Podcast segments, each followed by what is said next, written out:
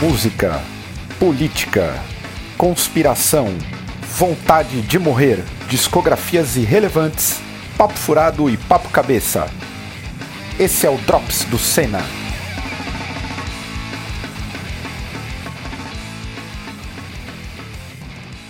Fala pessoal, como é que vocês estão? Espero que todos estejam bem.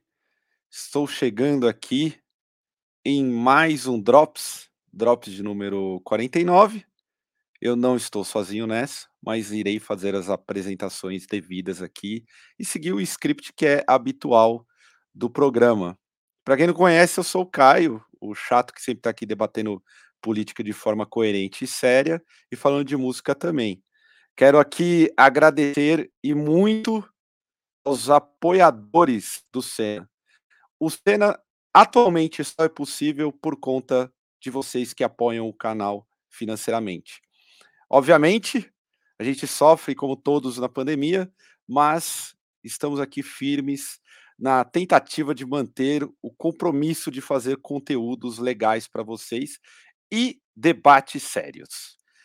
Então, todo mundo aí que apoia financeiramente e também dando like, e a comunidade que tem aí no chat, que já deve estar tá numa rinha aí, rinha de, de internauta. Meu, muito obrigado. Vou agora aqui apresentar a mesa. A mesa aí composta de senhoras e um senhor. Hoje aqui a gente está e uma cachorra cachorrinha aí maravilhosa. Meu primeiro, meu boa noite aí, Sirlene. Você tá bem, Sir? Boa noite, eu tô bem, vocês? Sobrevivendo, sobrevivente do inferno. É, pode crer. Sobrevivendo ao inferno. Giroto, como é que você tá miliano que o Giroto não aparece no Drops? Salve! Oh, da hora, mano. Tamo aí. Tô rumo à segunda dose aí da vacina aí, não vejo a hora. É, que é que a gente tá todo mundo nessa expectativa. Natália, você não vale, mas você tá bem? Eu tô aqui de... de baixo. Eu tô de babá de cachorro. Esse cachorro. Essa cachorrinha aqui é da, da irmã do Caio. Da Oi, Dona. Vamos ver se ó, com bichinhos fofinhos, talvez o Drops tenha mais audiência, será? Será? Cachorrinha? A minha cachorrinha. Eu tenho medo de cachorro, galera, sabe? Eu tenho medo de cachorro. É, eu, eu tenho medo de cachorro, agora eu não tenho mais tanto. Esta, esta indivídua chamada cachorrinha até morde minha mão, dorme comigo. Quando eu dormi com cachorro? Nunca, cara. Até comigo dorme. Incrível. Ela parece um ursinho de pelúcia. É, parece, parece. aquele Ewok do Star Wars. Do Star Wars, é. O Shih Tzu parece o Ewok. Não, e a irmã do Caio eu sempre tento deixar ela bonitinha com, com lacinho, lacinho, e tal, mas ela é cachorro crust, ela arranca tudo. Ela gosta de ficar mendiga. É, ele é. é ela é. é ela não é das ruas. Muito... É das ruas, exatamente. É cachorro da rua. Gangueira. Cachorro da rua aí. Gangueira. O que vocês estão ouvindo? O que vocês ouviram na semana? Pô, eu escutei. O que, você, você tem alguma novidade pra gente? Pra galera aí? Pô, saiu Palafitas do Humano. Acho que saiu ontem, anteontem. Pô, foda assim, mano. Grindão, mil grau. Aquele disquinho que você põe quando vê, já, você já ouviu ele três vezes assim no repeat. e saiu. Em seis minutos. É, e o Ninho de Rato do Surra, né? Escutei hoje de manhã, mano. Uhum fazendo café. É verdade. Ali. Surra na é fase grindeira também, né? É, power violence total, assim, mano. Muito bom, cara. Bom, eu ouvi bastante indicação da minha querida amiga Sirlane, que trouxe para Blasfêmia e fiquei fã, que é a Emil in the Sniffers, né? Emil e os cheiradores. ó, ó, enfim, bom, a, enfim, a hipocrisia, né? Ó, a estreia de ouvindo música de drogado. Cheroline. melhor cantora, melhor vocalista. Aí entramos, entramos no embate, Caio e eu, porque ele acha que a ah, Emil não. não. parece com Idols, falou que não tem nada a ver, e eu e a Serlene a gente fala que tem tudo a ver. Muito parece parecido. sim, cara. Lembra sim. Olha, Caio, você está pra- louco. É, estou para dizer que o, a, a Amy, é, primeiro, muito boa, mas eu ouvi o disco anterior e o disco anterior não tem muito a ver, é mais pesado, inclusive, e agora foram no embalo do, do Idols, mas eu acho que ainda tem uma diferença entre Não. Idols e. Mas é muito bom, achei muito bom. Estou ansioso pelo disco. diferença. Tem uma Já diferença, dispara- mas. Aliás, já- a capa do disco é disparada a capa mais horrorosa do ano. Capa horrorosa, pavorosa, assim. Conseguiu. eh, Acho que a única coisa que, que vai bater junto com, com essa capa feia é o clipe do Benediction que saiu essa semana também. Se vocês Puta, eu não viram o vi. clipe do Benediction, Horroroso. procurem no, por Benediction no YouTube. Eu não lembro a música agora. É uma das coisas mais pavorosas que eu já vi para uma banda que né, deveria prezar. Não que eles. Benediction não, ia- não preza muito por qualidade visual, mas esse clipe tão de parabéns aí. Mas eu tenho a teoria de que eles entregaram qualquer merda, porque a gravadora deve ter ficado enchendo o saco, assim, ah, vocês têm que lançar clipe, tem que lançar clipe, e aí eles mandaram o clipe com efeitos do PowerPoint, Sim, Era PowerPoint. o prazo do job, né? e aí, tipo, tudo fora de sync, foda-se, e é isso aí. É tão Caralho. ruim que fica bom. Não, não fica bom. Não, não Não fica bom. fica. sim. Infelizmente não fica fica, bom. bom. é muito ruim mesmo. Não fica bom, fica é terrível, terrível, assim, assustador. Eu que sou fã de Benediction, tem aqueles efeitos do PowerPoint quando você muda um slide e, e- e é marca d'água. Estrela! Uma É estrela muito, girando. não- É tipo é isso, exatamente. tipo isso. Alguém do tipo, parece que ah, alguém foi fazer a apresentação na empresa e falou: não, ó, tem uma banda aqui, horroroso. É tipo a apresentação do Moro contra o Lula, assim. a, do, Ah, é a do Moro tá melhor. Na moral, a do Moro é melhor. Tem E melhor você, mesmo. Sir, você tá ouvindo o quê? Eu vou contrariar as estatísticas, eu não estou ouvindo rock. Estou ouvindo o novo disco do Ness. Ah, saiu? Grandíssimo Eu não sei disco. é. Saiu, saiu semana passada. É um rapper Nova York. Muito bom, por sinal. Ele fez um. soltou né, um disco chamado King's Disease. Tá com várias participações, participação do Eminem, Lauryn Hill. Tá muitíssimo bom, vale a pena. Ele retoma ali a pegada jazz, largou os trap, tá da Puta, hora. que bom. Trap é um. Não gosto, não sou fã, não. Também não curto. Você Não- gosta de não trap ou Girota? A Cira é- não, não é da. Não, mano. A Natália eu sou não muito chegado. Natália, Tem tá um cara, né? Tem um rapper meio metal que é o Ghostmane, um negócio assim. Tocou aqui no Brasil, inclusive. É um trap gótico, assim, bem louco. Gente, Curioso. Depois vocês procurem. Eu sou super fora dessa cena hip hop. Aí eu só ouço quando o Caio tá ouvindo alguma coisa. Aí, o que, que ele tava, o que, que você tava ouvindo esses tempos atrás aí? Que era mó... Puta, eu sempre esqueço. O JPEG Máfia. Isso. JPEG Máfia, que mais? Eh, tem um outro que eu ouço muito, mas eu sempre esqueço o nome dele. Vou lembrar durante o Drops, mas é, é muito bom. Tenho, tem discos maravilhosos. Para quem não sabe, eu, ouço, eu, eu passei a ouvir muito menos rap nacional. Perdi o gosto, não sei porquê. É, talvez por eu gostar só de Racionais, RJ, as coisas das antigas. As novidades, assim, sei lá. O que, que eu ouço de novidade de rap? O Criolo perdi o tesão, sei lá, não, não, não é mais minha vibe.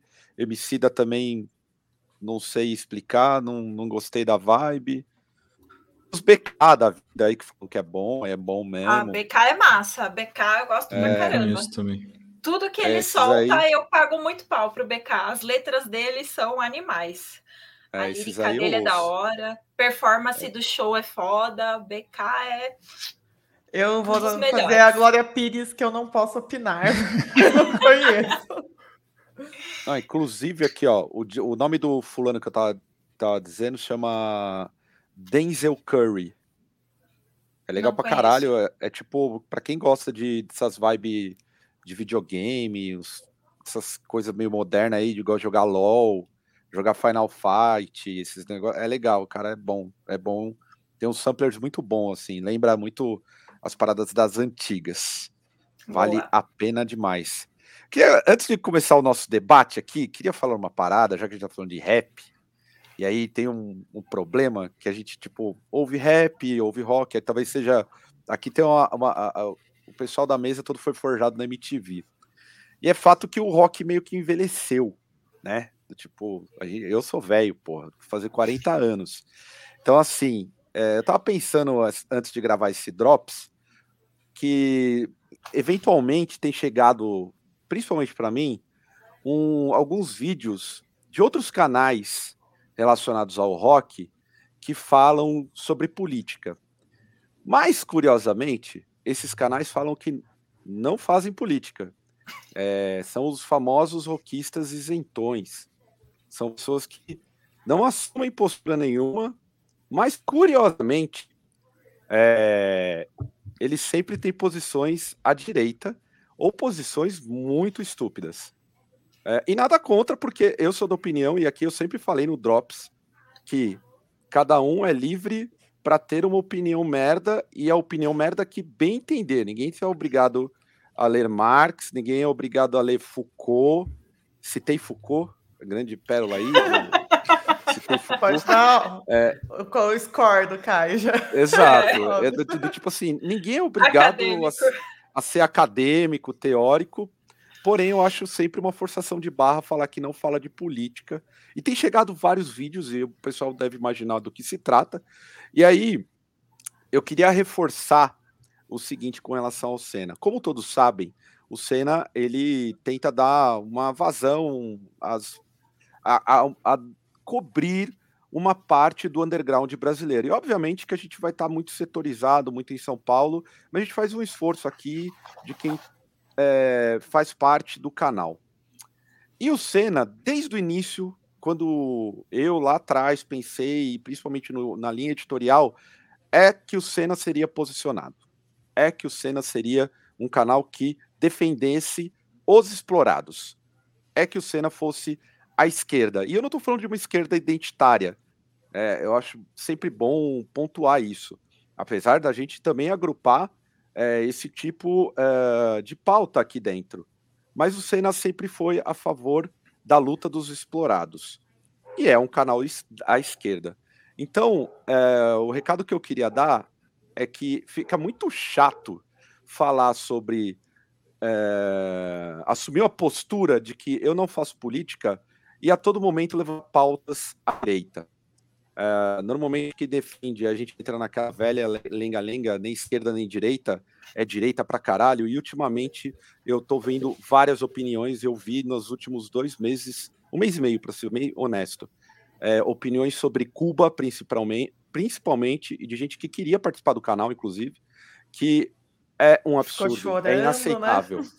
É, é, eu posso E falar... não faz nenhum sentido, né? Que é participar do Senna, que desde o começo é um canal posicionado e tem um, um posicionamento anticomunista e, e falas extremamente burras, assim, a, a respeito de Cuba. E eu, eu, eu, assim, sobre essa linha política, até para fechar, é, do pessoal que me conhece, eu tenho um certo acúmulo político, não sou organizado em nenhum partido. Tem muita gente que acha que eu sou, por exemplo, do PCO, eu não sou organizado no PCO, apesar de ter vários amigos ali, é, como tenho no PCB também. Então, assim, o Senna é um canal que politicamente está posicionado à esquerda. É um canal que debate política sério. E para quem ultimamente tem me é, enviado alguns vídeos, eu quero deixar a seguinte reflexão. Por que da Ibope para papos que tratam a política à direita de uma forma muito uh, equivocada e mesquinha. O caso e de Cuba para mim e rasa. O caso de Cuba para mim é um grande absurdo. A gente sabe que e eu vou falar de imperialismo, não quero me estender muito. O imperialismo ataca todos os governos que são hostis a, a, ao seu propósito. O imperialismo nada mais é do que o capitalismo em, em, em uma hiperpotência. É, o imperialismo é, são as empresas do grande capital mudando, alterando regimes democráticos e por aí vai. E Cuba é um país sancionado pelo imperialismo. É, só os Estados Unidos e Israel não querem é, tirar o embargo econômico de Cuba. Então, daí você tem que fazer uma reflexão, porque Cuba está muito longe de ser uma potência comunista, uma potência armada, e você sair por aí propagando mentiras do tipo e dando força, falando que é uma ditadura, e eu não estou falando que é uma democracia perfeita, é, porque está muito longe de, de ser uma democracia perfeita, assim como eu não considero os Estados Unidos uma democracia. Eu considero não, os Estados Unidos uma ditadura, uma ditadura da burguesia, e a gente. Vocês que já quiseram ir para os Estados Unidos, vocês já conseguiram? Já viram a burocracia que é para entrar nos Estados Unidos? Isso é típico de uma ditadura também. Não falam tanto da Coreia do Norte?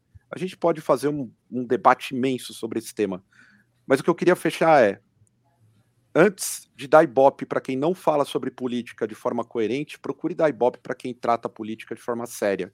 E quando não sabe falar sobre determinado tema, a gente faz o trabalho de buscar e levar uma informação um pouco melhor. Não dá para sair por aí falando qualquer tipo de merda e não dá para a gente aceitar uh, em verdades, já que a gente faz parte do, meio, no, do mesmo meio, né? Afinal de contas, aqui todo mundo é do rock e do metal, apesar de ter um monte de rockista isentão, que não é isentão, não é isento. E eu entendo até críticas que fazem no sentido de que, ah, falam que eu sou isso ou que eu aquilo, entendo que pode ter algum equívoco, mas não fale que é isento porque não é. E no Senna nós não temos esse problema porque nós somos a esquerda e é isso aí, faz parte. A gente Só... defende os explorados. Só reforçando para essa galera, esse é o recado para a galera do nosso campo.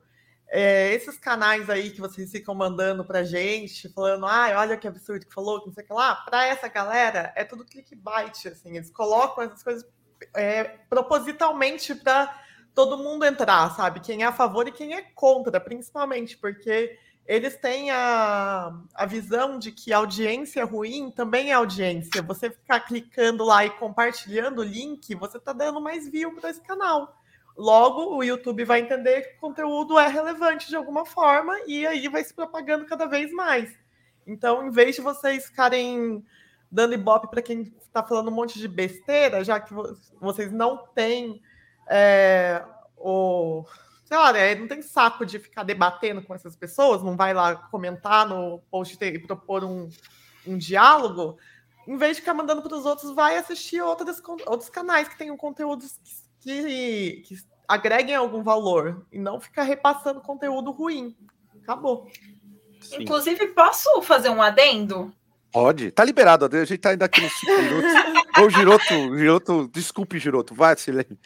Não, adendo que eu ia fazer é que as pessoas não têm ideia do trabalho é, que dá para fazer os programas do Sena porque as pautas elas não saem da cabeça da gente, né? Pelo menos posso falar da Natália e de mim, tenho certeza que com o Giroto é a mesma coisa, com o Caio também. Para poder falar alguma coisa do que a gente fala nos programas, a gente estuda antes, né? A gente tenta entender um viés marxista também, principalmente no blasfêmia, a gente vê um feminismo é, mais marxista e tudo mais. A gente tenta trazer um pouco de identitarismo, mas assim, não pensando naquele feminismo liberal, e tenho certeza que as, as outras pautas do canal também, né? Até mesmo drops, a gente não chega aqui e sai falando coisas infundadas da nossa cabeça sem ter uma formação até prévia mesmo, né? Todo mundo aqui gosta de ler bastante, é, a gente tem fora dali grupos em que a gente conversa sobre esses assuntos, em que a gente debate discussões acaloradas, por sinal.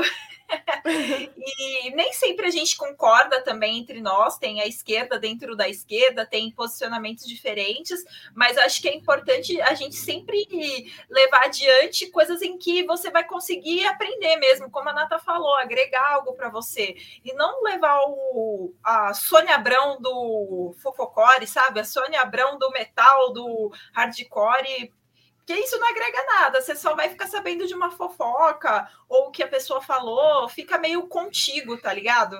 Então, uhum. era, era só esse o adendo. Desculpa aí, gente, foi mal. Giroto, quer fazer seu, alguma colocação final? Ah, eu acho que eu concordo com vocês, assim, né? É que eu acho que o ser humano, ele tem, assim, dentro dele esse, essa coisa de querer compartilhar coisa ruim, tá ligado? De tipo... tipo, tragédia, esse tipo de coisa, assim, espalha rapidão, tá ligado? E notícia boa, tipo, caminha, e notícia ruim é, né, chega correndo, assim, né? E sei lá, acho que esses galera que produz esse tipo de conteúdo, assim, às vezes tem que ter uma humildade, assim, de falar, mano, não, eu não sei opinar sobre isso, eu não sei falar sobre Cuba, vou ficar quieto, tá ligado? Do que pois sair é. falando bosta, né? Pois Enfim. é. Eu tô para falar, inclusive, para a gente já começar mesmo, é, eu tô para falar sobre esse tema já há algum tempo. É, me incomodou bastante algumas coisas. É, quem me acompanha no, no, no, nas minhas redes sociais sabe o quanto eu fiquei incomodado. Uh, e aqui no Senna eu até procuro não falar tanto. No Drops, o espaço do Drops, a gente discute política. Mas o contexto geral do Senna, a gente fala sobre música. Em todo caso, me incomodou muito a questão de Cuba. Uh, óbvio que agora já tem até um delay, mas eu teria que falar isso em algum momento e escolhi esse episódio para a gente falar. Mas vamos, vamos agora caminhar para o fluxo normal. Óbvio que dentro da política. E eu queria aí começar com uh, as questões climáticas. A gente tem as últimas duas semanas de muitas. No, no lado norte, um calor absurdo, uh, incêndios. A gente teve aquela cena apocalíptica no, na, na, Grécia e aqui no, no, Brasil até neve. Como que vocês estão vendo aí é, esse momento de, de uma inversão em vários estudos, uh, já no sentido de que a gente caminha para um, um caos climático real nos próximos anos. Uh, Natália, quer começar? Bom, eu fiquei bem chocada com o lance da Sicília ter batido 48,8 graus Celsius. Ainda não, não comprovou, né? Mas o registro que teve foi esse, porque se eu não estou muito errado do que eu aprendi na escola, com 49 graus as nossas enzimas desnaturam, né? E a gente morre. Caralho. Né? Aí eu, eu, eu fiquei, caralho, a gente tá perto da extinção mesmo, tipo, 48,8. É um, é um lance muito doido, assim, e é resultado de, do capitalismo exploratório, né? Do, tudo que, tá, que é feito com o ambiente de retirar as nossas florestas, que são que re, os reguladores é, climáticos, está tendo resultado. E aí é essas loucuras mesmo. Passando a boiada, né? Na floresta. você acha que é o fim dos tempos? Ah, putz, você começa a ler assim, as notícias, você fica.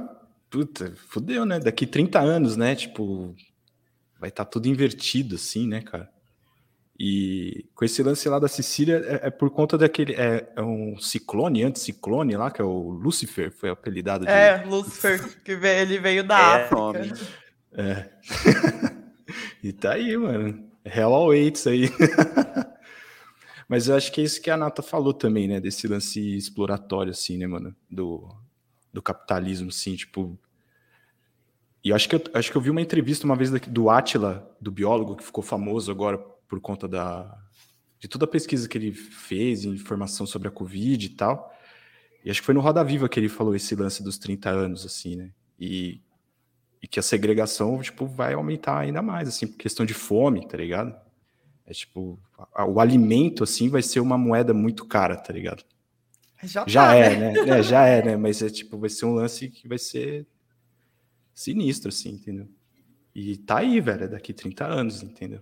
Essa geração nova que tá aí vai ver, tipo, pesado, assim. É que eu, até que eu. Ai, desculpa, só para completar, é, a gente teve o registro do que o mundo já aqueceu mais 1,2 graus Celsius, né? Da, da era industrial, e aí essa, e as temperaturas vão continuar subindo. Então, é, extinção, será?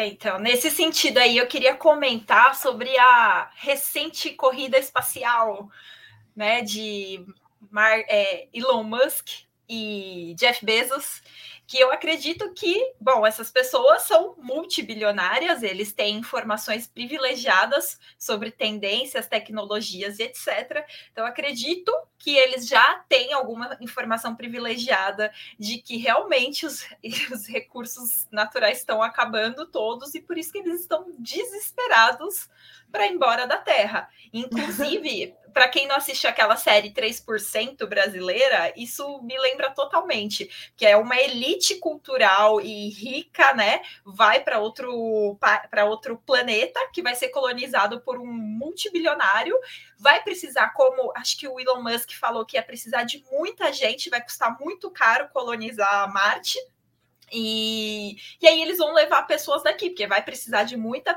muita gente, e aí eles vão fazer uma servidão em outros planetas, né? Porque essas pessoas vão ir de graça, o, o ticket de passagem vai custar super caro, e chegando lá elas vão ter que trabalhar forçado né, para manter essa estrutura. Então, assim, às vezes a, a gente está levando na brincadeira, ah, é, é, ego, é masculinidade, é rinha de bilionário, mas eu acho que não é só isso, não. Eu acho que esses caras têm uma informação super privilegiada aí que a gente não está sabendo e que os caras vão ir para outro colonizar, se possível, outros planetas e a gente que se foda aqui na Terra na miséria. Nossa. É, eu penso, penso semelhante também. Eu nunca entendi, apesar, nunca entendi assim, a, os anseios exagerados com relação à corrida espacial, mesmo compreendendo que do ponto de vista do desenvolvimento científico ele é muito válido, mas sempre me chamou muita atenção é, essa presunção de, de alcançar para colonizar um outro um outro espaço, porque isso me leva a crer que eu não tenho, se eu estou em busca de, de, de iniciar um trabalho, né, uma colonização em outro lugar, automaticamente eu não preciso me importar muito com os recursos, com a, a, a, manutenção do lugar que eu estou atualmente. Eu sempre achei meio bizarro. Tem até aquela famosa frase do glorioso Rogerinho do Ingá sobre é, os cientistas e a, a, a, questão do skate voador, que os cientistas estudam, estudam e não conseguiram nem descobrir água fora direito.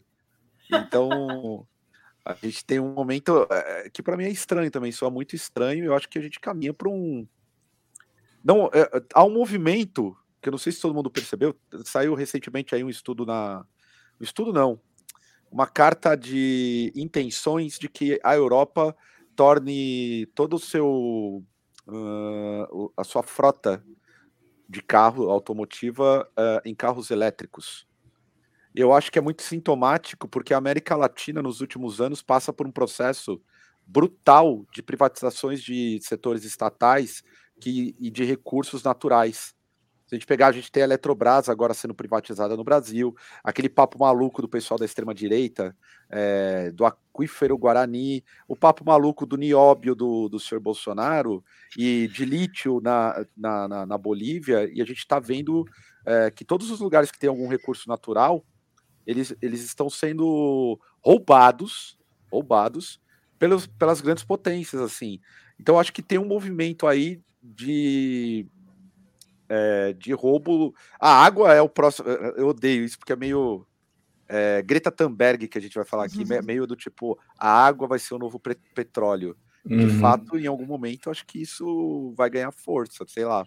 É, se Mas... pensar em energia das hidrelétricas, né, já é um, um recurso muito importante. E vale a pena é, ressaltar aí que eu sempre, essa questão ambiental e tal, eu sempre vejo na TV é, as campanhas para você economizar energia elétrica, para consumo sustentável e tudo mais. Porém, saiu um artigo na, na Outras Palavras muito bom que está falando que os, os intelectuais e, e os ativistas eles estão já tipo mudaram a, a ótica, que é, para a gente acaba sendo uma coisa meio óbvia, mas é, é interessante ver isso no meio acadêmico ganhar força, né? Que é parar de responsabilizar a população em relação ao consumo e sim ao próprio capitalismo, às organizações. Quem realmente é, seca os nossos rios não é o consumo doméstico, é o consumo da, das grandes empresas, né? É o que é feito pelas grandes empresas. E aí o que o que está sendo discutido agora que já deveria estar sendo discutido há muito mais tempo, é a organização da produção, né, de distribuição de consumo, ter políticas públicas, as regras políticas em relação é, às empresas e o, e o ambiente. É, é tudo uma questão que é econômica, é financeira mesmo, que está interligada. E, no, e o que eu acho muito ruim é colocar assim, ah, mas é o ser humano, o ser humano merece. Não, não, não é o, não é o ser humano, são é um núcleo de grandes corporações que está destruindo tudo e a gente que tem o consumo mínimo irrisório frente a essa cadeia é quem mais fode. É, e isso assim é meio que a história se repete, né? Há 500 ou mais anos a gente viu os colonizadores é, usando os metais, tudo que a gente tinha de maravilhoso acabou com tudo na América do Sul, por exemplo, que eram as grandes potências capitalistas, que eram os países é, do imperialismo é, monárquico na época, e agora a gente está passando por um processo parecido, só que agora são recursos vitais, não são mais metais e coisas que podem ser substituídas. São é água, é energia, são coisas que a gente precisa para sobreviver e estão sendo resgatados aí, estão sendo cooptados por meia dúzia de bilionários no mundo aí, né?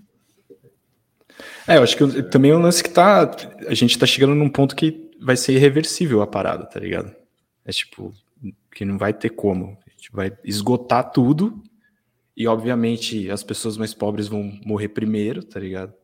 Acho que até em uma das matérias que vocês mandaram lá tinha pessoal que, que vive, né, de, do cultivo de castanha, né, lá no, no norte do país, assim, e que é, o clima tá, tipo, não tá mais favorável, assim. Então, mano, milhares e milhares de famílias que, tipo, vivem daquilo, daquele cultivo, não vão ter mais fonte de renda, tá ligado? É disso que a gente tá falando, né?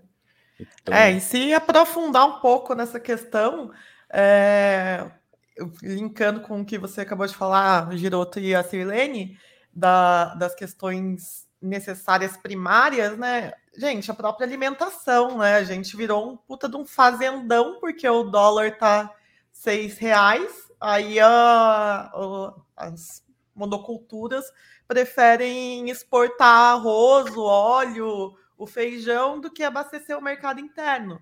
E o que, que acontece? A nossa população tá que já está numa situação de, é, de, de fome mesmo e alimentação precária, está se alimentando cada vez pior, né? Porque antes o arroz e feijão, que é o básico do prato do brasileiro, está caríssimo.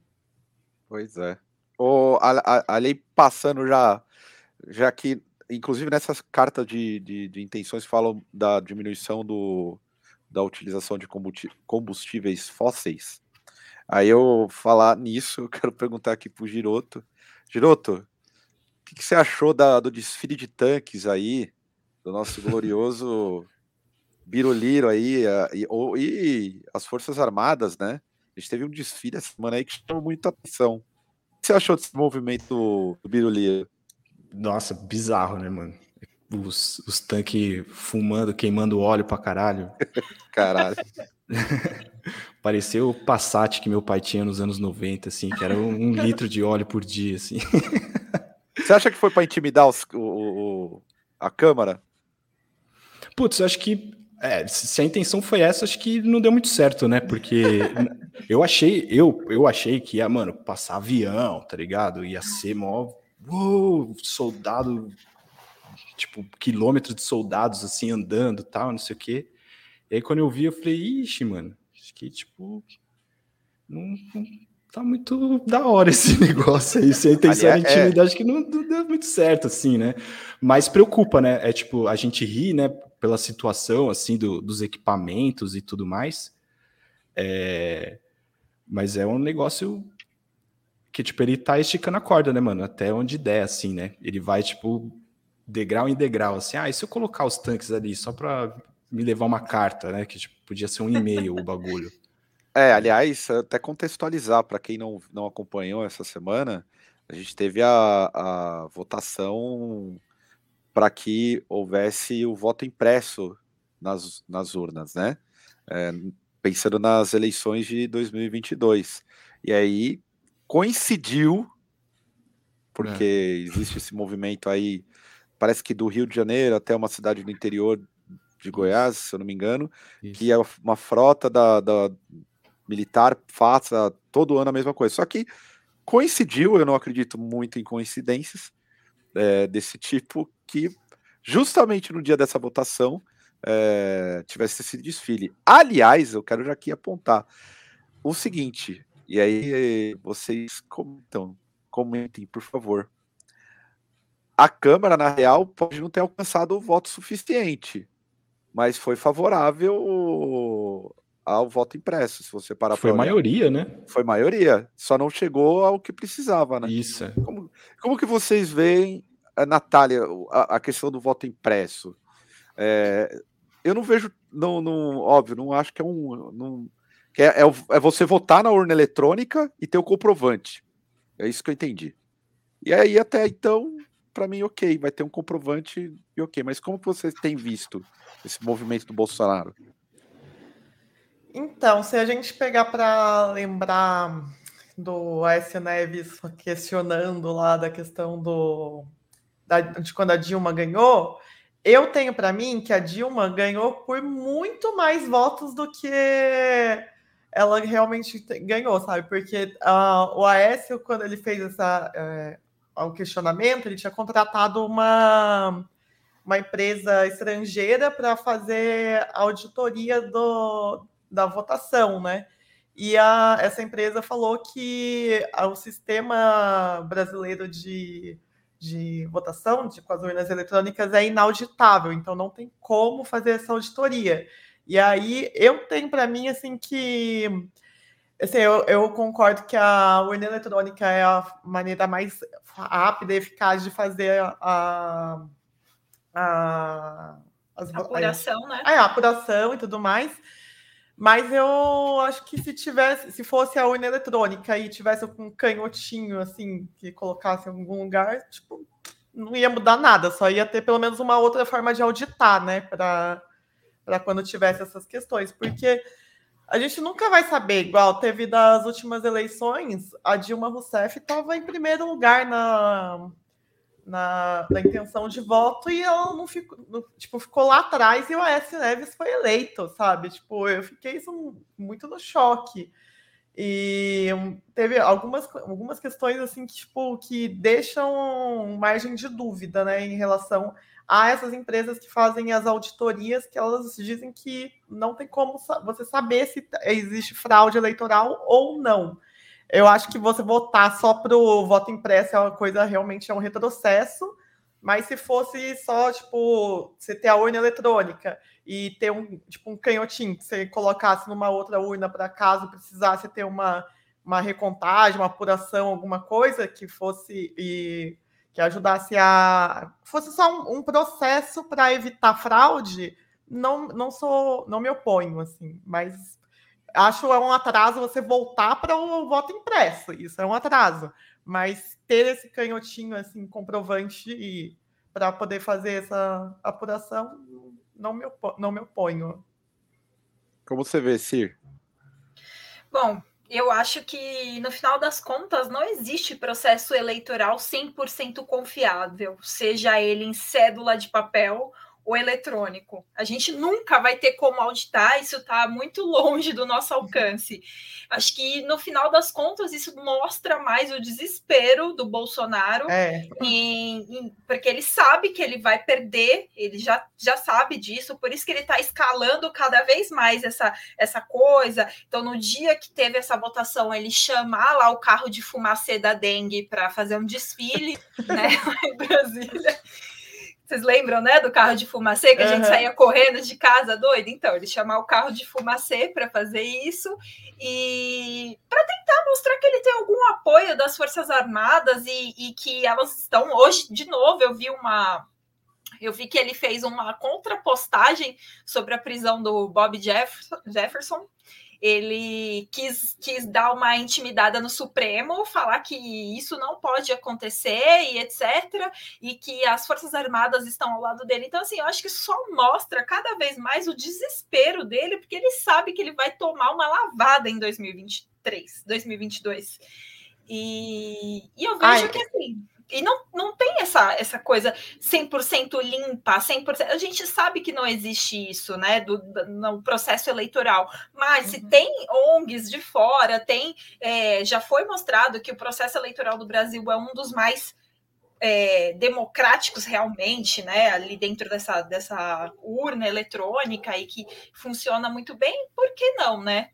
A gente não, não continua com a urna eletrônica. Eu só acho que essa polêmica toda está sendo levantada no momento que mostra o desespero dessa pessoa, que ele sabe que a, o campo está fechando. Por enquanto, só estão deixando, inclusive, toda essa, é, essa fumaça aparecer, que acho que é até a próxima pauta que você vai falar, porque também a direita limpinha e burguesa tá ganhando com isso. É legal ter um pateta lá fazendo toda a palhaçada para depois eles fritarem, eles apoiaram o cara e depois nos 45 do segundo tempo eles vão fritar o cara, só que por enquanto ele tá lá fazendo um monte de palhaçada, e enquanto isso a gente vai passando a boiada literalmente. Vamos passar todas as reformas que a gente precisa uhum. que vão favorecer a burguesia, né?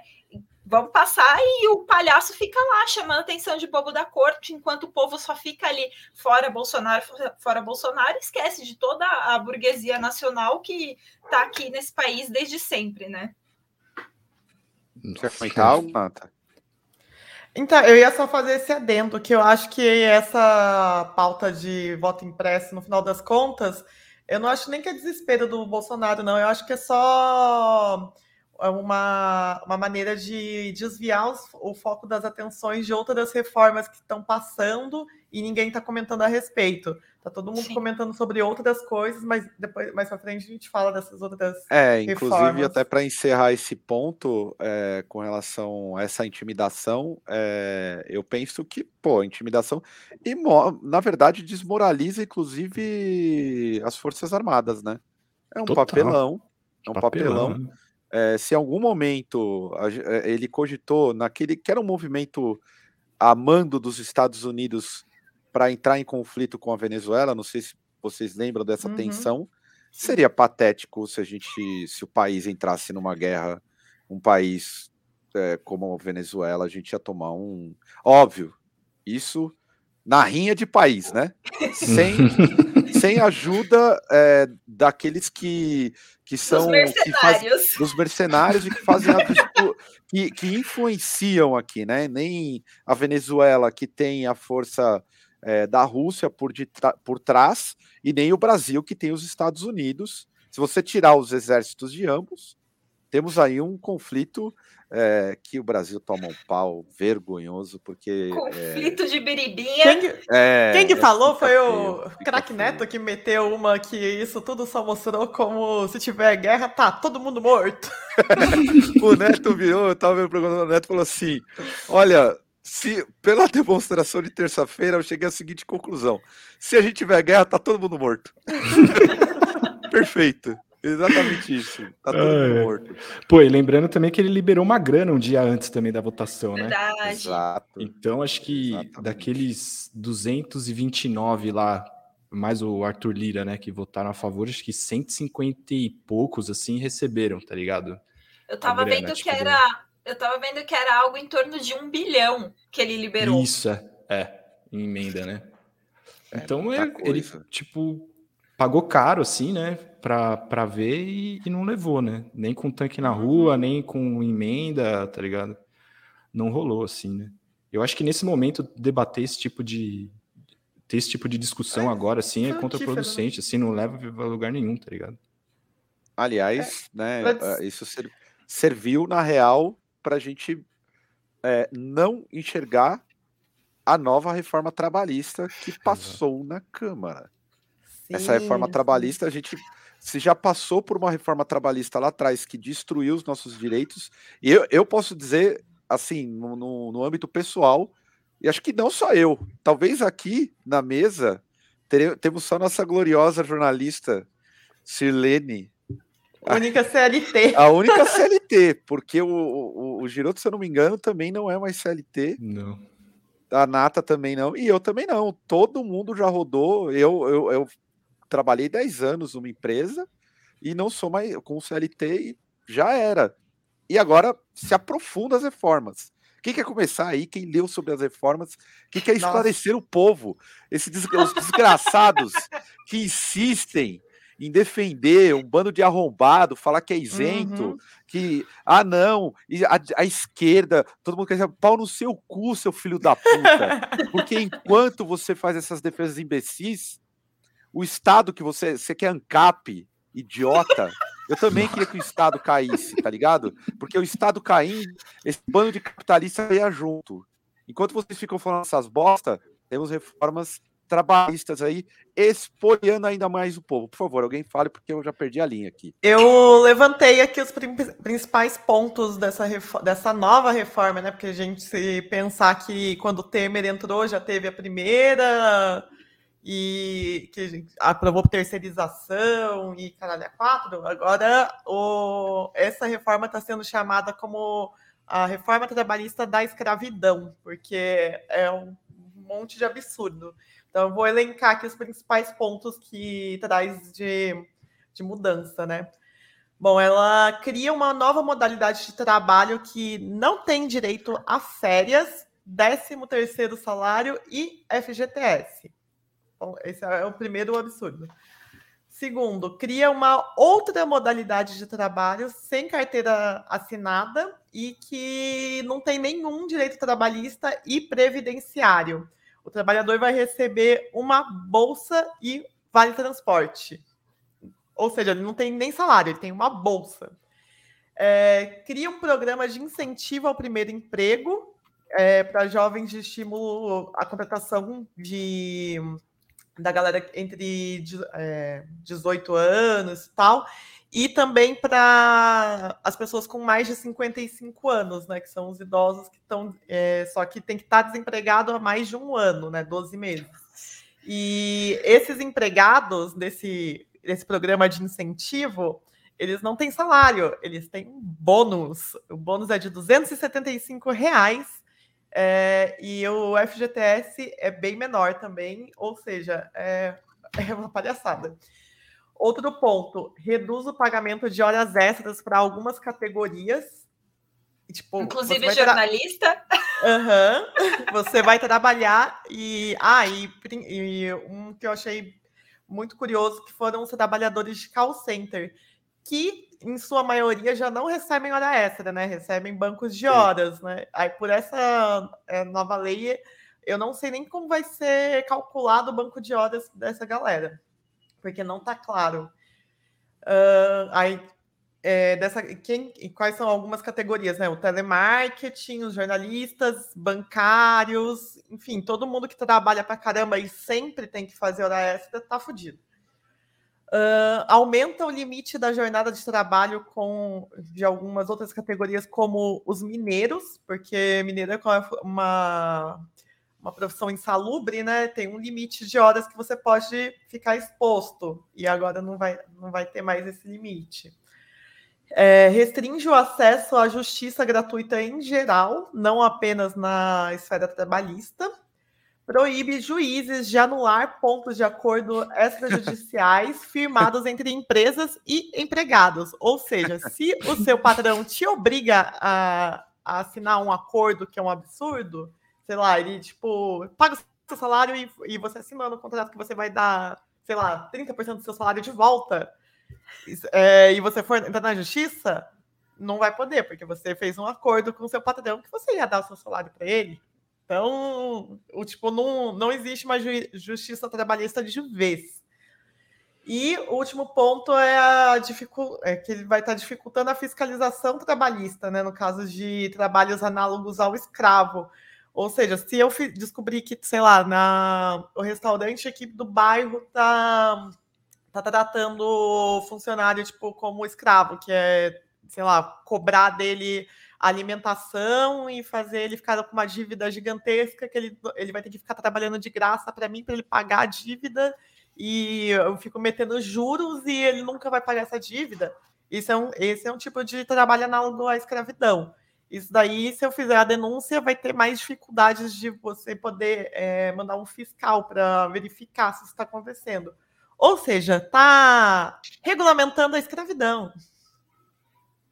Mais um gol é. da Alemanha. Mais um gol da Alemanha.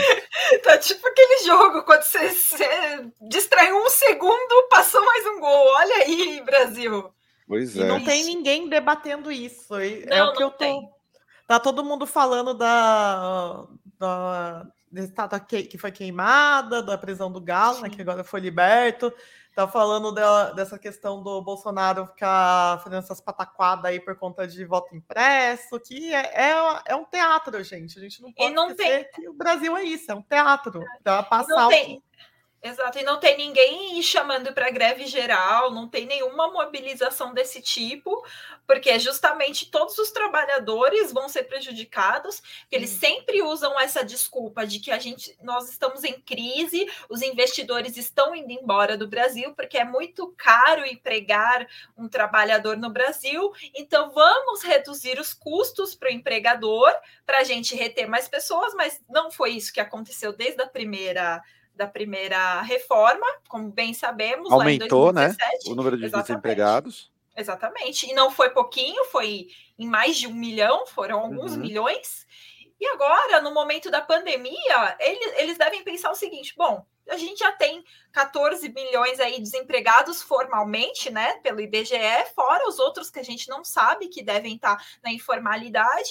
Então, assim, esse pessoal já está na informalidade, está passando fome, tudo bem, entendeu? Qualquer coisinha eles vão aceitar. Então, eles usam também a desculpa do: ah, você vai brigar? A porta da, da casa é serventia, né? A porta da rua é serventia da casa, vaza porque já tem outro em cima. E a gente sem, né? Que nós já perdemos na primeira reforma uh, o auxílio com os sindicatos, já que os sindicatos perderam, os sindicatos laborais perderam muita força. Como é que a gente entra em um acordo nesse momento? Agora, principalmente com esses pontos que a Nata é, destacou aí, você não consegue nem acessar a justiça, nem a justiça gratuita. Como é que você faz, né? É muito difícil para o trabalhador, e é o que a Nata falou, é, é complicado porque você não está vendo uma mobilização disso.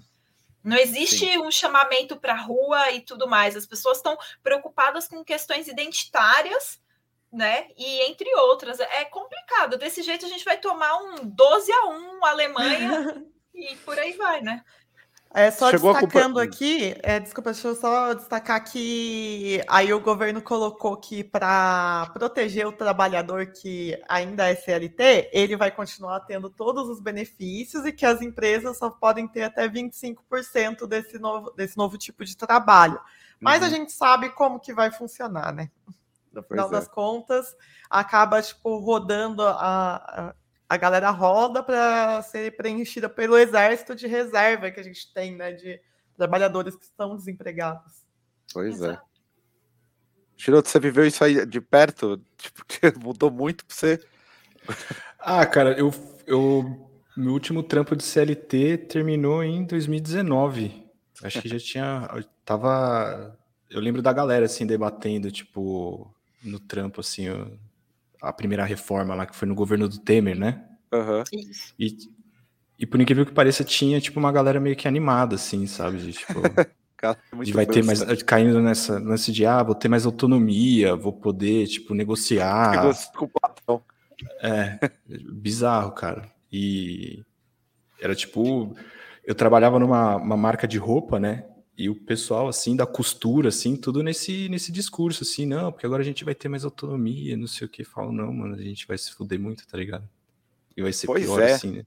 Inclusive, Aliás... Igor Giroto aí, ó, tá trabalhando o triplo e ganhando bem menos e tá, é ausente do, do, do, próprio canal dele, do, do Bailinho. É, eu não consigo nem falar de música na internet direito mais, tá ligado? Porque tem que ir aqui, mano, tipo, ripar, tá ligado? Pra, Aliás, para quem para quem bota fé que é, existem organizações de jornalismo isento, que faz o jornalismo isento, não existe, tá? Porque a maior parte do, do, dos veículos não falou sobre essa reforma. Não falou uhum. da forma que deveria falar, como não falou lá atrás, que gerou o debate que o Giroto comentou interno, e eu lembro como que foi vendido a reforma trabalhista, que era algo bom. E aí, o que, que acontece? O povo vai lá e acredita, porque é vendido que o jornalismo é isento. O jornalismo não é isento, não existe isso. Inclusive, eu quero mandar um abraço novamente aos idiotas que, quando houver convocações, convocações a greves e a polarização fique evidente, esses mesmos idiotas que dizem que não falam sobre política vão falar sobre política e vão falar que, inclusive, a esquerda está radicalizando. Todos esses idiotas têm algo em comum.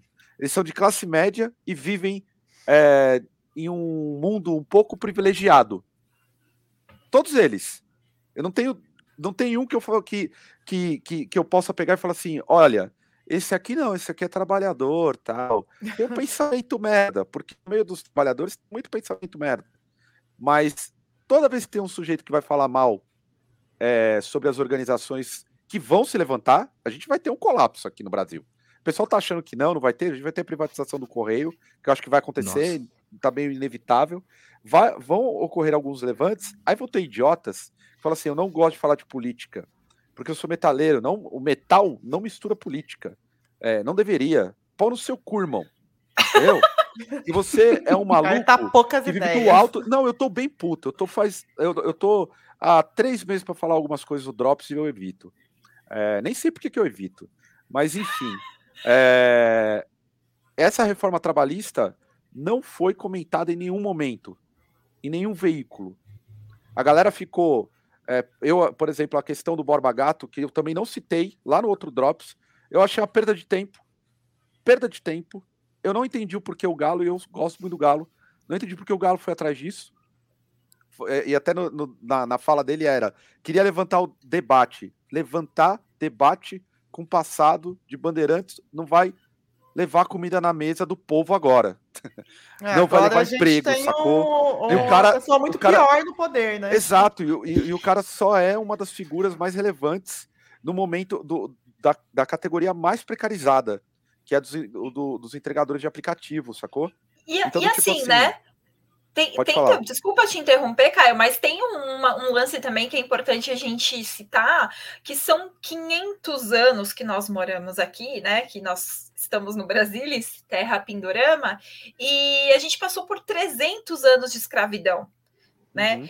E de colonialismo e tudo mais. Tudo isso está presente na nossa sociedade e hoje é enraizado. É muito difícil você mudar o pensamento das pessoas colocando fogo numa estátua.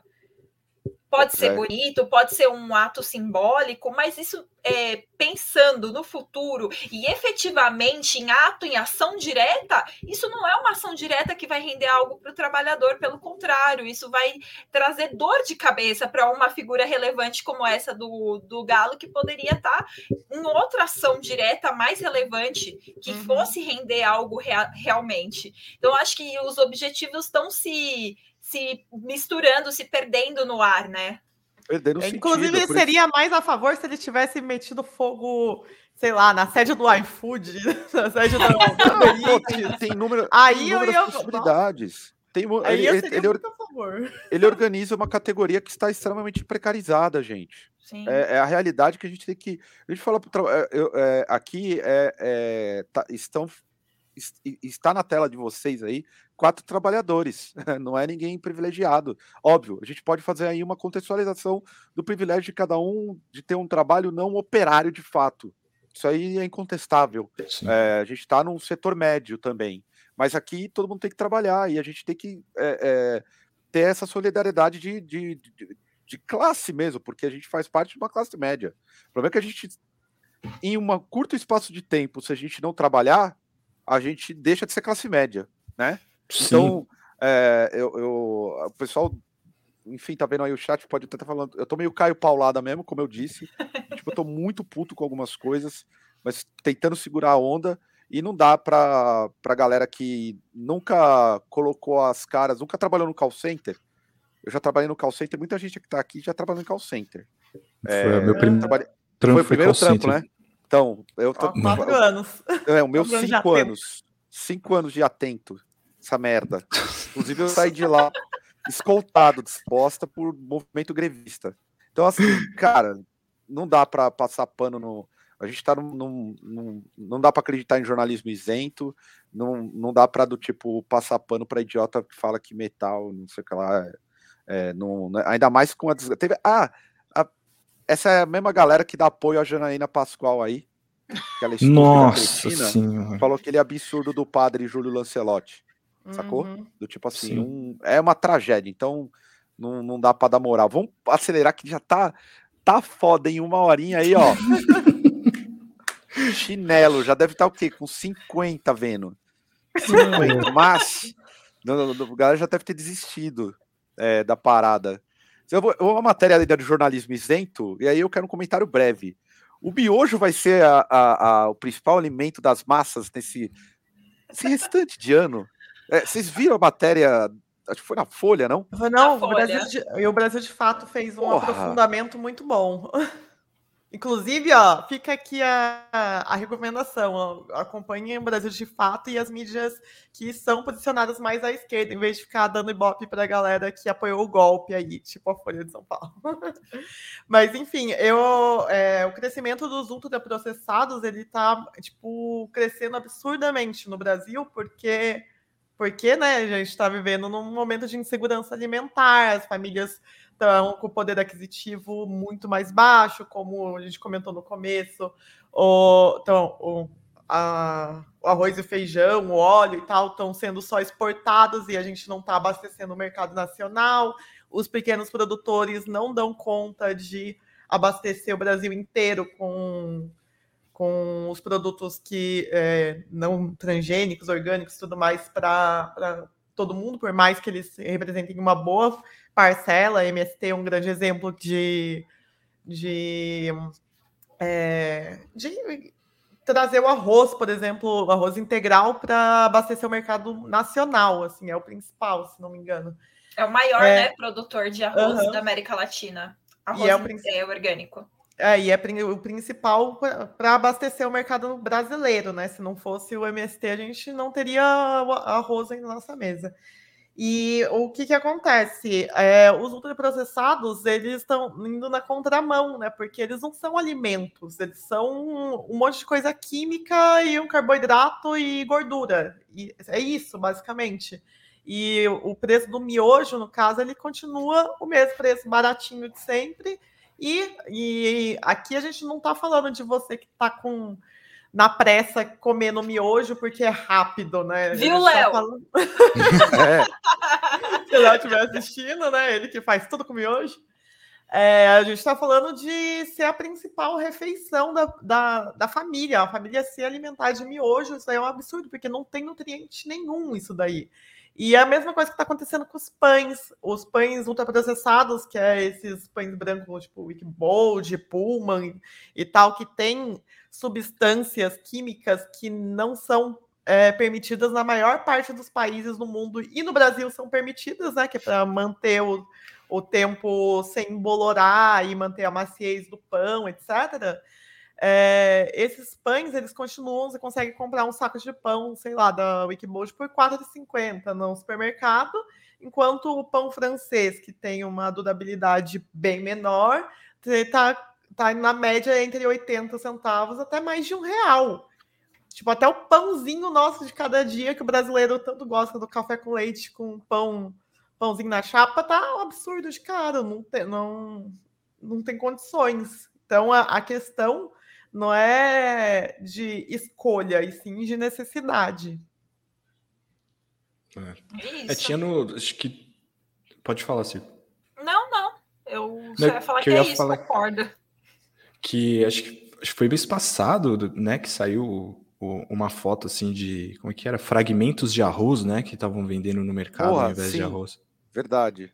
Era fa- fragmentos de arroz e acho que tinha também algum negócio de sobre o feijão, assim, que era um feijão tipo de, de qualidade bem inferior, assim, tá ligado?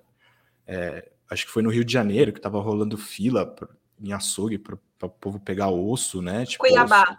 Cuiabá, né? Mano, Osso. é tipo, é muito sinistro, tá ligado? Um país que tem soberania alimentar, hein? É, Essa questão aí envolve diretamente as grandes empresas, os grandes latifundiários. Nós, nós temos soberania. Mas continue, desculpe. Não, não, é, é, é por aí mesmo, né? Tipo, a galera tá mais preocupada com essas de exportar a commodity do que, tipo, alimentar o próprio povo, né, mano? Isso é, tipo, é muito sinistro, assim. E num momento como esse, né? É, A gente tá vivendo uma pandemia, tirando o direito de trabalhador, tipo, deixando o povo com fome, tá ligado? É tipo, o, o Bolsonaro, ele é um profissional em T do apocalipse, da destruição, assim, né, mano? É tipo, é isso que ele faz, velho. É, tipo, em todas as frentes, né? A gente falou hoje de meio ambiente, tipo, no governo dele, mano, só tragédia lá com o Ricardo Salles. É, economia também, só tragédia com o Paulo Guedes, tá ligado? É tipo, é só destruição, mano. E ainda mais com, com uma pandemia na cabeça, assim, né? E vacinação a modo a caralho, assim, né? Tipo. Então. Aliás, até para aproveitar que você colocou a questão da vacinação. Cir, você quer colocar alguma coisa ainda sobre a questão do, do miojo? Não, já, fui, já fui contemplada. contemplada. Então, contemplada nas falas dos colegas. Eu queria aproveitar aqui para a gente passar e ir para outros temas. Vocês estão com. Como vocês têm visto a questão da vacinação? É, as incertezas elas continuam. Como está o, o, aspecto da esperança de vocês em torno da vacinação? É, eu tenho acompanhado no mundo e eu estou um pouco do tipo. A, parece que a palavra certa é ainda não, não consigo ver a luz no fim do túnel. Como que vocês têm visto no Brasil e no mundo a questão da, da, da vacinação, novas variantes surgindo, enfim? Ciro, começa você. Começo.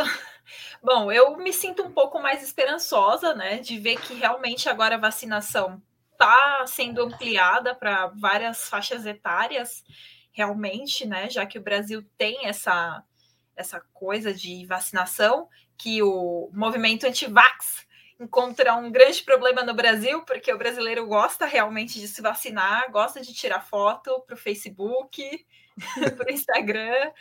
Então tem esse, esse problema. De graça ainda, hein? Exato, de, de graça. então é, o brasileiro sai feliz, mostra a peita lá, toda politizada, sai feliz. Mas, por outro lado, eu fico um pouco preocupada com as liberações, né?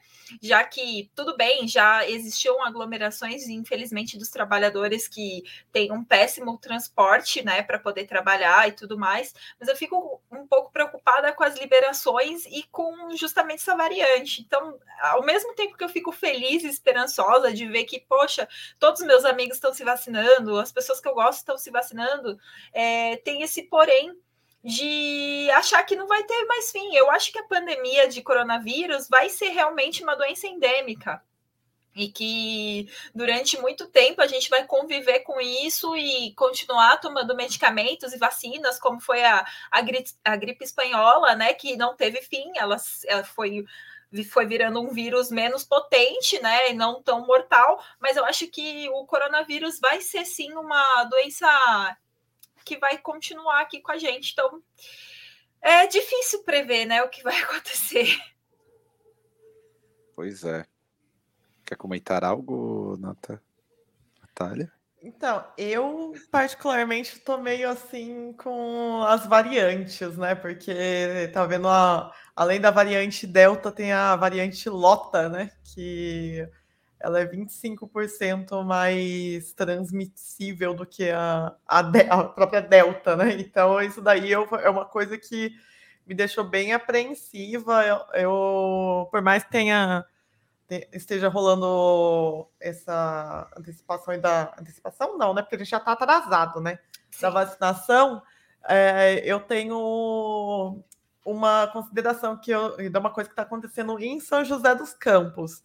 É, tipo, todo mundo que tomou a Coronavac, por exemplo, é, e tinha que ter tomado a segunda dose na última semana, está com uma semana de atraso, sem a data para saber quando vai poder tomar a segunda dose, porque estão vacinando as faixas etárias mais jovens. Para mim, isso daí entra muito na questão de propaganda política do Dória, sabe? De querer falar assim, ah, vacina, até dia tal que ele tinha prometido, ia ter a vacinação, é, pelo menos a primeira dose de todo mundo, toda a população adulta acima de 18 anos. Então, ele é uma, para mim foi meio que uma jogada estratégica, tipo, ele meter o foda-se para a segunda dose da galera da Coronavac para pegar essas, essas vacinas e dar para todo mundo que ainda não tinha tomado das faixas etárias mais baixas, com a finalidade de reabertura do comércio e fim de restrições. Igual ele está querendo que vou. É, a partir do momento que vacinar toda a população adulta acima de 18 com a primeira dose, ele estava querendo abrir, diminuir as restrições, é, permitir eventos até 300 pessoas, dependendo do espaço, blá blá blá, tipo, várias. Tem várias ações que são interessantes para a questão econômica, mas é, vale lembrar, né? Uma dose só não, não você não está imunizado, você só está imunizado depois de duas semanas da segunda dose. Pois é. Você é, tava... depois, e depois pode... de imunizado, você ainda pode transmitir o vírus, né? Uhum. É, tipo, tem essa é. também. Né? Então, eu não sei lá. É, assim, se fica um pouco otimista, porque individualmente você sabe que você vai estar tá protegido, né? Eu, tipo, em breve vou tomar a segunda dose e tal, e, né? Acredito que vou conseguir, né? Não sei, vamos ver como que vai ser, né? Porque toda semana é, tipo, uma novidade, assim, né? Aliás, é... uh, pode falar, não, pode falar. Não, não, pode falar. Aliás, até dentro do. Para a gente já antecipar algo que tem a ver, conexão direta, nos Estados Unidos, várias bandas estão voltando atrás, né? Lá, ah, o Iron Maiden, galera... o tá voltando o atrás. Dixon, o é, Dixon, é, ele cancelou tudo, né? Ele testou positivo, ele tinha tomado já as duas doses da vacina. Ele falou que se ele não tivesse tomado vacina, teria sido muito complicado. Mas ele cancelou todo o torneio mundial aí, acho que foi pro ralo. É, o Lim Biscuit que fez o Lula Palusa lá, agora mudou Cara, o discurso. Mil, velho. Mano, é absurdo, e, né? E lá, tipo, você tinha que. Só o, o, teste negativo já bastava, tá ligado? Você não precisava estar tá imunizado. E. E, meu, imagina, tipo, é, é, são nesses rolês assim que, que, que, o vírus vai, tipo, se transformando, rolando mutação e criando essas variantes, tá ligado? Uhum. Então... E tem um, tem um episódio Madball parte 2, hein? pra quem é culpa o Madball. Tem um episódio, parte 2, para quem acompanhou a primeira parte, viu que eles fizeram um discurso anti-vax. Isso continua, porque eles viram esse movimento das bandas que estão recuando das tours por conta do, da Covid. eles estão falando que eles só vão tocar se forem para pessoas não vacinadas. Meu caralho, caralho, caralho. Surreal, hein? Tá vendo? Surreal. Quando eu ia achar, não, eu nunca pensei nessa hipótese. Limbiscuit, fazer uma rinha de banda Limbiskit versus Madball e o, o Limbiskit ter mais coerência do que o Madball. Não, o Carcas também. O Carcas é outra banda que cancelou turnê também. Era, é foi uma das bandas que estava tocando, né? Voltou até mesmo nessa mesma época do, do Madball e tal. E aí eles cancelaram, tipo, voltaram atrás e falaram, não, não vamos tocar. É, e teve tá o baterista do Offspring também, que foi quicado da banda, né? Então, qual Porque... foi o motivo mesmo? Ele não queria se vacinar. Só que o vocalista da banda, ele é PhD. O Dexter lá, ele é PhD em ciências biomédicas, biológicas, coisa do tipo. E aí o cara falou que tinha uma síndrome de Guillain-Barré, tipo, ele falou que o médico dele não aconselhou ele a tomar a, a vacina. Só que o Dexter manja muito e falou que não, não era desculpa e demitiu o cara da banda por causa disso. É, aí eu não Caramba. sei opinar também, porque não sei se essa doença realmente. Porque tem algumas alergias e tal. É, ele alegou e... efeito colateral, né? É, é. aí eu. Mas, é, mas beleza, tipo, se sair em turnê, o cara não ia poder tocar, porque ele ia ter que apresentar um comprovante, tá ligado? Então ia ser inevitável, assim, né? É que eu não sei é. se ele saiu, tipo, tretado. Acho que deve ter tido treta, né? Mas ia Sim. ficar inviável para tocar, né? É, achei bizarro, assim, do tipo. Eu também não sou incapaz de opinar, mas não sabia dessa informação do, do mano ser PHD, não. Não, não tinha eu essa informação. Não. Olha, é um fodão aí. É, o cara trucou bonito, né? Carteirou o Batera. o cara veio. o Tirou veio com atestado. Rasgou é, o do cara. Aqui, assim. ah, é? É isso? Então toma também, meu camarada. Que aqui você é. veio, no, veio, veio no, no movimento errado. É, no, é. olha, é bem, bem incrível isso. Teve também o. já que precisa correr um pouquinho, não vou pular algumas coisas, mas eu vou trazer por último o hype das últimas semanas que a galera fez em torno da banda Paulo Sérgio. Paulo Sérgio aí, a banda polonesa. É boa a banda? Eu sei que é metalcore, né? Puta, eu não faço ideia, cara. Eu não Eu ouvi. Eu não vi, mas eu vi que tem uma banda de power metal. Olha minha mãe lá atrás. É um Tem uma banda de-. Tem uma banda de power metal da Espanha que se chama Valdemar. Nossa. Também Você estava tá sendo de top. brincadeira. Valdemar Valdemar é com H. foda. Com H. Ah, caralho. V-H-A. E tem o nome do disco é Straight to Hell, mas é o Caramba. Valdemar de Power, Então, a, essa Paulo Sérgio, eu li assim que era por conta do, do assaltante de banco que, que roubou um banco em, acho que Fortaleza, se não me engano. Aí eles leram a história e acharam muito legal. Aí eu tenho um amigo que se chama Paulo Sérgio. Ah, Ele, ele foi lá e comentou no, nas redes do- dessa banda e falou assim que o. E começou a zoar uns gringos, né? Falou assim: não, Paulo Sérgio significa pequeno escravo. Aí os caras falaram assim: nossa, agora o nosso nome é muito mais legal, porque foi um pequeno escravo que roubou o banco. Aí eu falei, gente, o brasileiro é o PHD na, na zoeira, né? O que eu fiquei pensando é se os gringos, do- porque a gente tem bandas aqui no Brasil. Tipo, Tem o John Wayne, né? Se do tipo, Sim. tem muita banda que tem o nome de serial killer dos Estados Unidos. Aí eu Uhum. fiquei na dúvida, tipo, será que os caras também tiram onda? Do tipo assim, pô, aquela banda, sei lá, de um lugar aleatório chama. Ah, o, Jeffrey Dahmer. Jeffrey A gente Dahmer, tem o- Jeffrey A Dahmer. gente tem o Chico Picadinho, né, pô? Chi- Ah, é, tem o É, Chico, é o Chico Pica- tá, tá dentro de casa. Tá dentro de casa o Chico Picadinho. Mas eu fico imaginando fora, assim, do tipo, porra, os caras acharam um nome aleatório. Que será que tiram onda? Assim, caralho, como assim? Chama Então, tal nome. eu lembrei do do Chaos Synopsis, né, que é brasileiro, né, no caso, que fez um disco só sobre serial killers e tal, aí eles colocaram um serial killer brasileiro que era um escravo que, que matava, tipo, feitor, tipo, dono de fazenda, essas coisas assim, e ele estuprava também os essas, esses, essas pessoas em específico que ele matava, né? E aí, eu lembro que tem um. Não vou nem citar o nome, porque né, não vou ficar dando ibope para para esses primeiros youtubers. eh, Que esse, esse daí não é nem isentão, esse daí é. Sempre foi bem. Vagabundo, vagabundo. Vagabundo, responsável direto pela ascensão do bolsonarismo. E é, e também é seguidor de Olavo de Carvalho.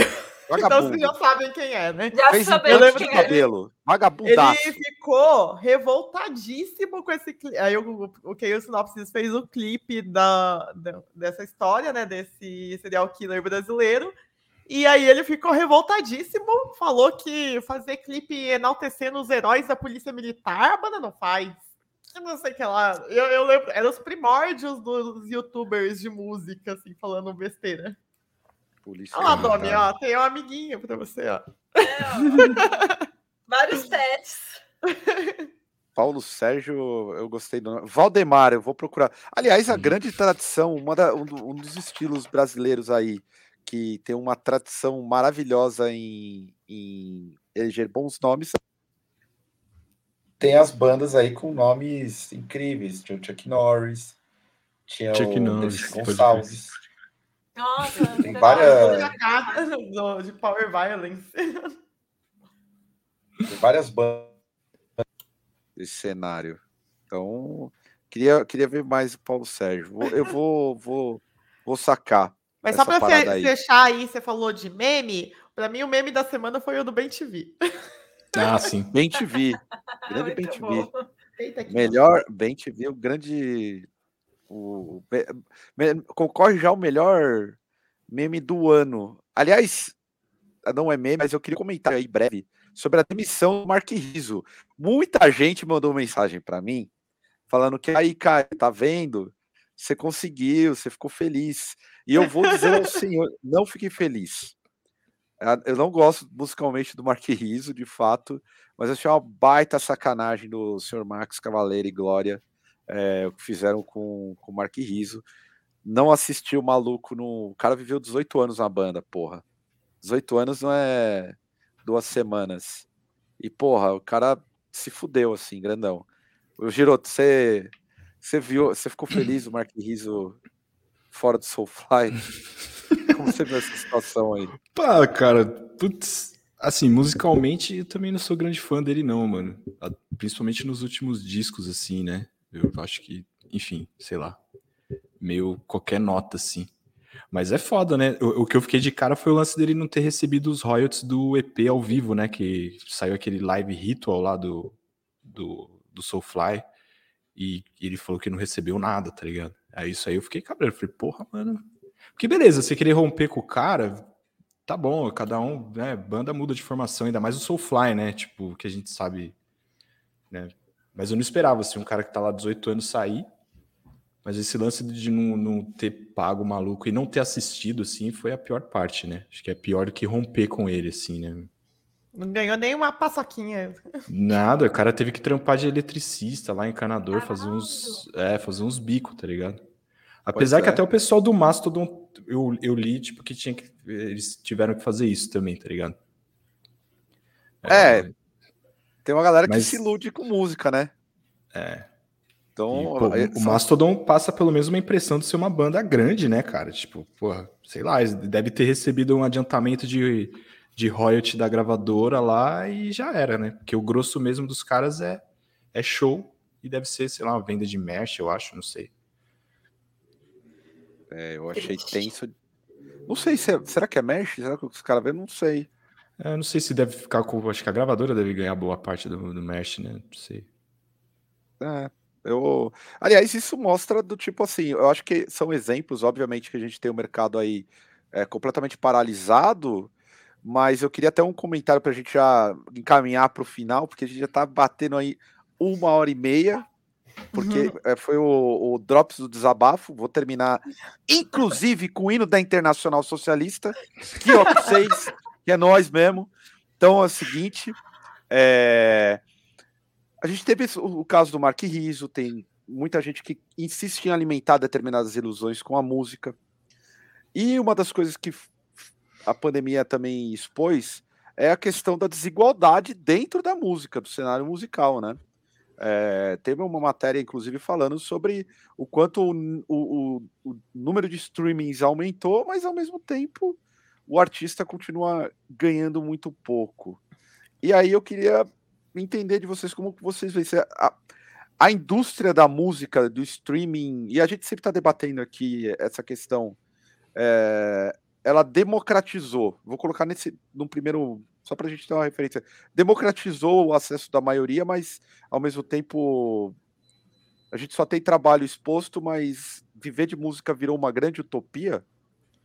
Eu acho que sim, inclusive para fora do nicho do metal, metal do metal do rock em geral já é já é difícil para caramba, é, já é absurdo, absurdo, né? Porque na, nos outros estilos, se você for parar para pensar, é, enquanto o streaming é, as receitas de streaming durante a pandemia cresceram, acho que foi 20%, né? E esse valor não é repassado para os artistas. É, teve um monte de artistas consagrados que recorreram às redes sociais fazendo rifa, fazendo um pedido de Pix e tal. Um exemplo é o ex-mutante, o Arnaldo Batista, né? Que tem 73 anos, gente. Ele já é um senhorzinho, né? Já é idoso. Ele fez rifa de objetos pessoais para poder pagar tipo, as contas, assim, o, o mínimo dele.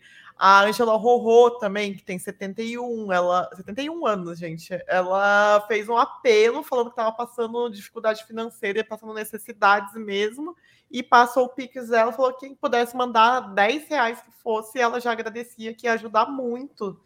É, é uma situação complicada, né? Teve o próprio Aldir Blanc, que foi internado por conta de Covid e chegou a falecer, e aí que se criou a lei de incentivo aí do Aldir Blanc que, que ajuda, mas daquele jeito, né? Que é um valor bem baixo. Vai, desce. E Aí, tipo, e são nomes grandes. E, inclusive, eu tava conversando até com o Caio hoje de manhã, que tava vendo aquele programa da manhã lá que passa na Globo. É de casa. bem-estar. Isso. É de casa? É, não, é de casa. É é de casa. é de casa, é de casa. Aí tava aquela Isa lá, né? E que ela é, tipo, ela é cantora e tal, mas ela, ela tava falando que ela era formada em publicidade porque ela achava que ela não conseguiria viver de música. Aí eu comentei isso com o Caio, ele disse assim, é, mas realmente ela não vive de música, ela vive de comercial de TV que ela faz, ela vive da publicidade, dos anúncios. E a música, se você for parar para pensar, é o valor ínfimo na receita que ela tem. Se for parar para pensar, a própria é, a Rihanna, ela virou bilionária, essa, ela entrou na, na lista dos bilionários. E não foi por causa de música. Sim. A, a música é o valor ínfimo na receita dela. Ela virou bilionária por causa da empresa Da de marca. cosméticos dela.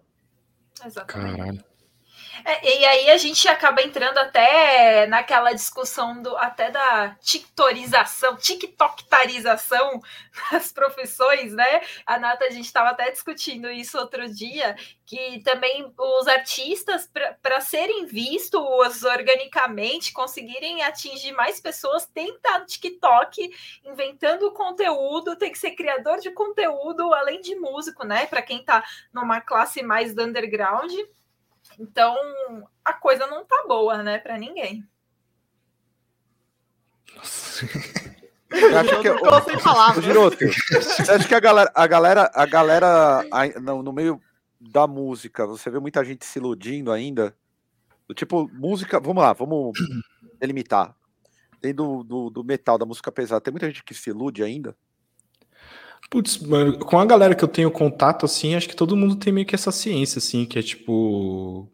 Ah, eu vou ter um trampo e minha banda vai ser um projeto paralelo, assim, tá ligado? De fazer show de final de semana e, e ganhar dinheiro mesmo com outra coisa, né? Agora, viver de música mesmo. Eu conheço poucas bandas, assim, tipo, vai, o Crisium, que passou mal perreio nessa pandemia aí, ainda tá passando, né? Uhum. é, sei lá, Sepultura. É Quem que o Crisium que- é humildão, cara. Os caras, o- os irmãos ali são tudo humildão, por isso que eles conseguem segurar a barra. É, então. É, Tipo, o custo de vida lá embaixo, né? O Nervosa aplica, ela pegou pesado na questão de, de frisar a importância do merchandising para as bandas, que é o que tá tipo sustentando, né? Aí ela pediu até para a galera que é, ela entende quem não tem dinheiro para comprar um merch e tal, vai lá e faz um pinta pinta uma camiseta ou pinta um pet e tal. Ela falou que ela entende, mas ela pediu para a galera que faz merchandising não oficial e vende e ganha uma grana em cima disso para não fazer isso nesse momento, porque a banda estava precisando de, de ter uma fonte de renda assegurada. Ela falou assim: ah, eu tento manter os preços no, no limite do justo, não está muito, não tá muito acima do que a maioria das bandas vendem. E ela sempre lá na loja do Nervosa tem várias promoções também. Aí ela tentou ampliar a gama de produtos do merch mesmo, lançou cerveja, agora tá com moletom e tudo mais. E atualmente, agora é que o Nervosa voltou a fazer shows, né, lá na Europa. Uhum. Mas é, passou a pandemia sendo sustentada pela grana do, do merch, né? É, por isso que é importante, né? Sei lá, você quer ouvir, tipo, no streaming, tudo bem, acho que normal. Eu escuto, tipo, música no streaming todo Uhum. dia, mas as bandas que eu, que eu gosto mesmo, assim, eu consumo, tá ligado? Acho que isso que é, é muito importante. Hoje com a internet, ainda mais falando do nosso nicho, assim, do underground, assim, a gente tem contato direto com as bandas, né, meu? Então é, tipo, você manda ali mensagem no Instagram, Twitter, Facebook, enfim, tem um monte de rede social aí. Eu mesmo já comprei um monte de, de coisa assim, né? Ah, pô, mando agora com o Pix, então, mano, tipo, pô, já era, saca? É facinho, Cara, assim, né, de pagar a galera e tal. né? Enfim, eu- quem eu- puder, né? Sempre Eu bom. sou um dos maiores destruidores de sonhos da galera. Real mesmo. assim. Isso é real. É real. A Natália falou assim: nossa, você é uma pessoa que destrói o sonho da galera. E eu sempre coloco todo mundo no lugar. Quando eu vejo, é tipo assim, tá, tá viajando, eu falo, vem cá, não se ilude. Eu acho que a ilusão ela só é permitida para pessoas que, tem, que são herdeiras, que tem é, que não tem o risco de, de perder um lugar para morar, é, que não tem uma pensão para pagar, sacou? É, enfim, eu acho que essas pessoas podem se permitir até uma, uma palavra maravilhosa. Muito obrigado, Renato, do Vazio. Obrigado por essa. Vou me apropriar desse termo, que é essas pessoas podem ter as suas ficções particulares, que é viver é no mundo em que propriamente não existe. Do tipo assim, eu já. E, gente, eu, eu vivo minha ficção particular, tá? Eu, o, o, Desalmado, até hoje, às vezes eu faço uma comparação, assim, faz sentido, mas não, não, não fecha a conta. E, obviamente, eu procuro manter e já consegui dar um andamento, mas óbvio que vem a frustração. E vendo essa, esses, assim, essas matérias em que, porra, nem artista fora do nicho que a gente faz parte tira uma moeda, é difícil, hein? É difícil alimentar qualquer ilusão para a galera aí.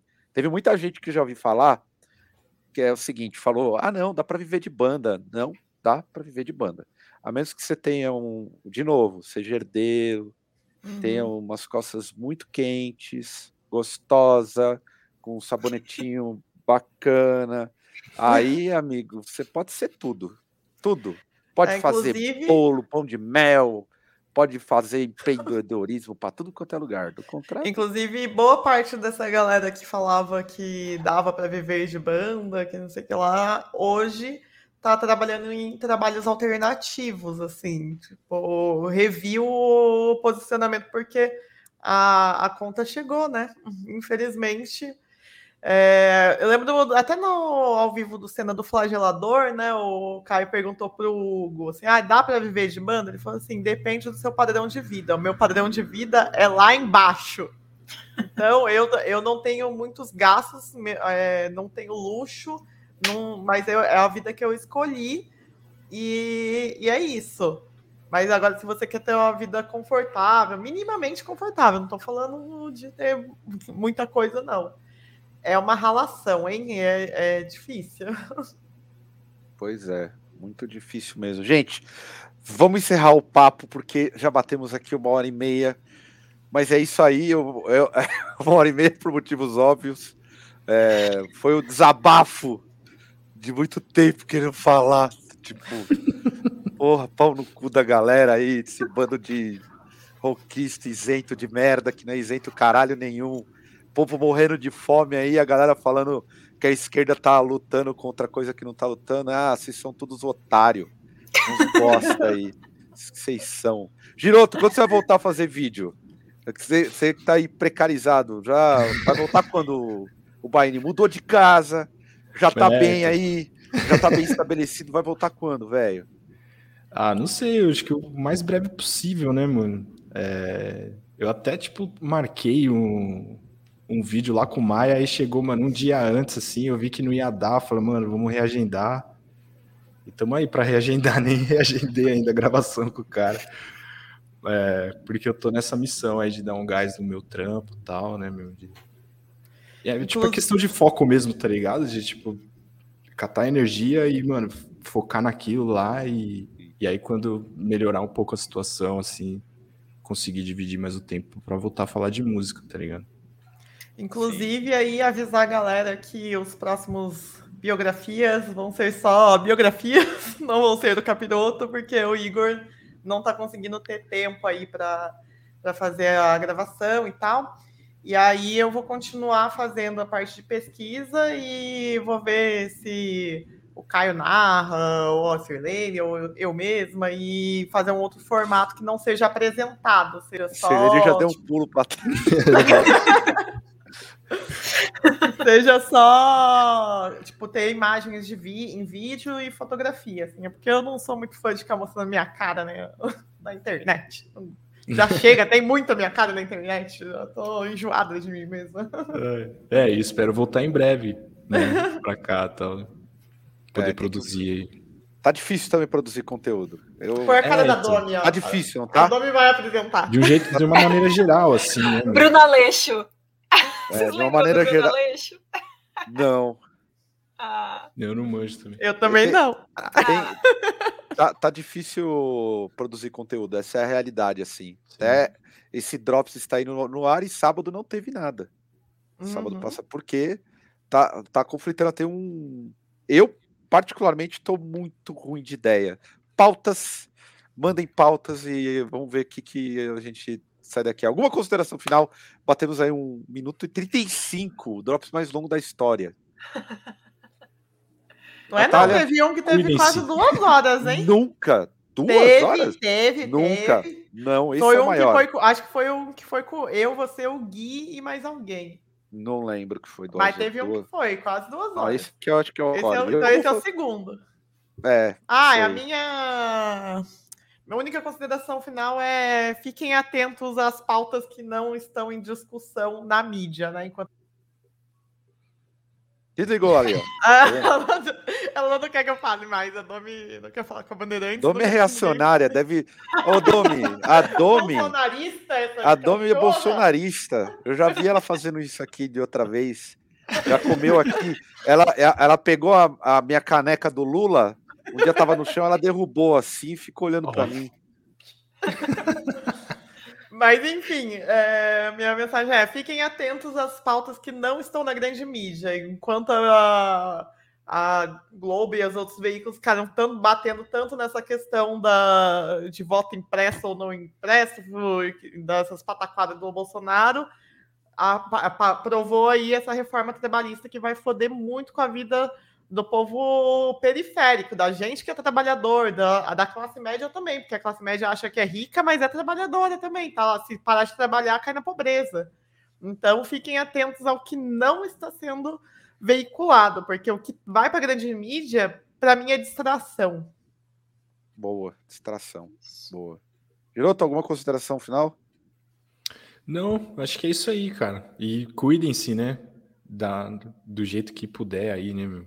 Então, é isso. E vacinem-se, né, meu? Vai ficar nessa aí de não se vacinar e de não ir atrás da segunda dose aí.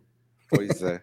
Sir, considerações As- finais? as minhas considerações finais são: New Metal ganhou mais uma batalha hoje, com Bizkit tendo um posicionamento melhor do que muitas bandas. E é isso aí, essa é a minha batalha interna, essa é a minha ilusão particular, entendeu? Que o Metal voltará um dia. É a maior. de- ma- A Sirlene, que é a, a embaixadora do New Metal aqui no. É a nossa. Luísa Mel do New Metal. Gente, eu vou encerrar. Obrigado a todo mundo que ficou aí até o final. Valeu mesmo. Esse Drops foi um pouco mais político, sem muita música, porque não tem mais o que falar de música também. Tá tudo meio fudido. E aqui vou terminar. Vou. vou sobe o hino aí. Sobe o hino que se foda. Sobe o hino que é o que importa aí. A luta contra esse sistema perverso. A luta a favor dos explorados aí contra esses capitalistas malditos e contra esse bando de roquice idiota que fala que é isento e não é isento porra nenhuma. Beleza? Até o final do mês aí com um outro Drops. Drops de número 50, hein? Drops de número 50. Vou fazer festa. É isso. Então, avante, Valeu, gente. camaradas. Avante, camaradas. E é nóis. Avante, é. Até a próxima. Valeu.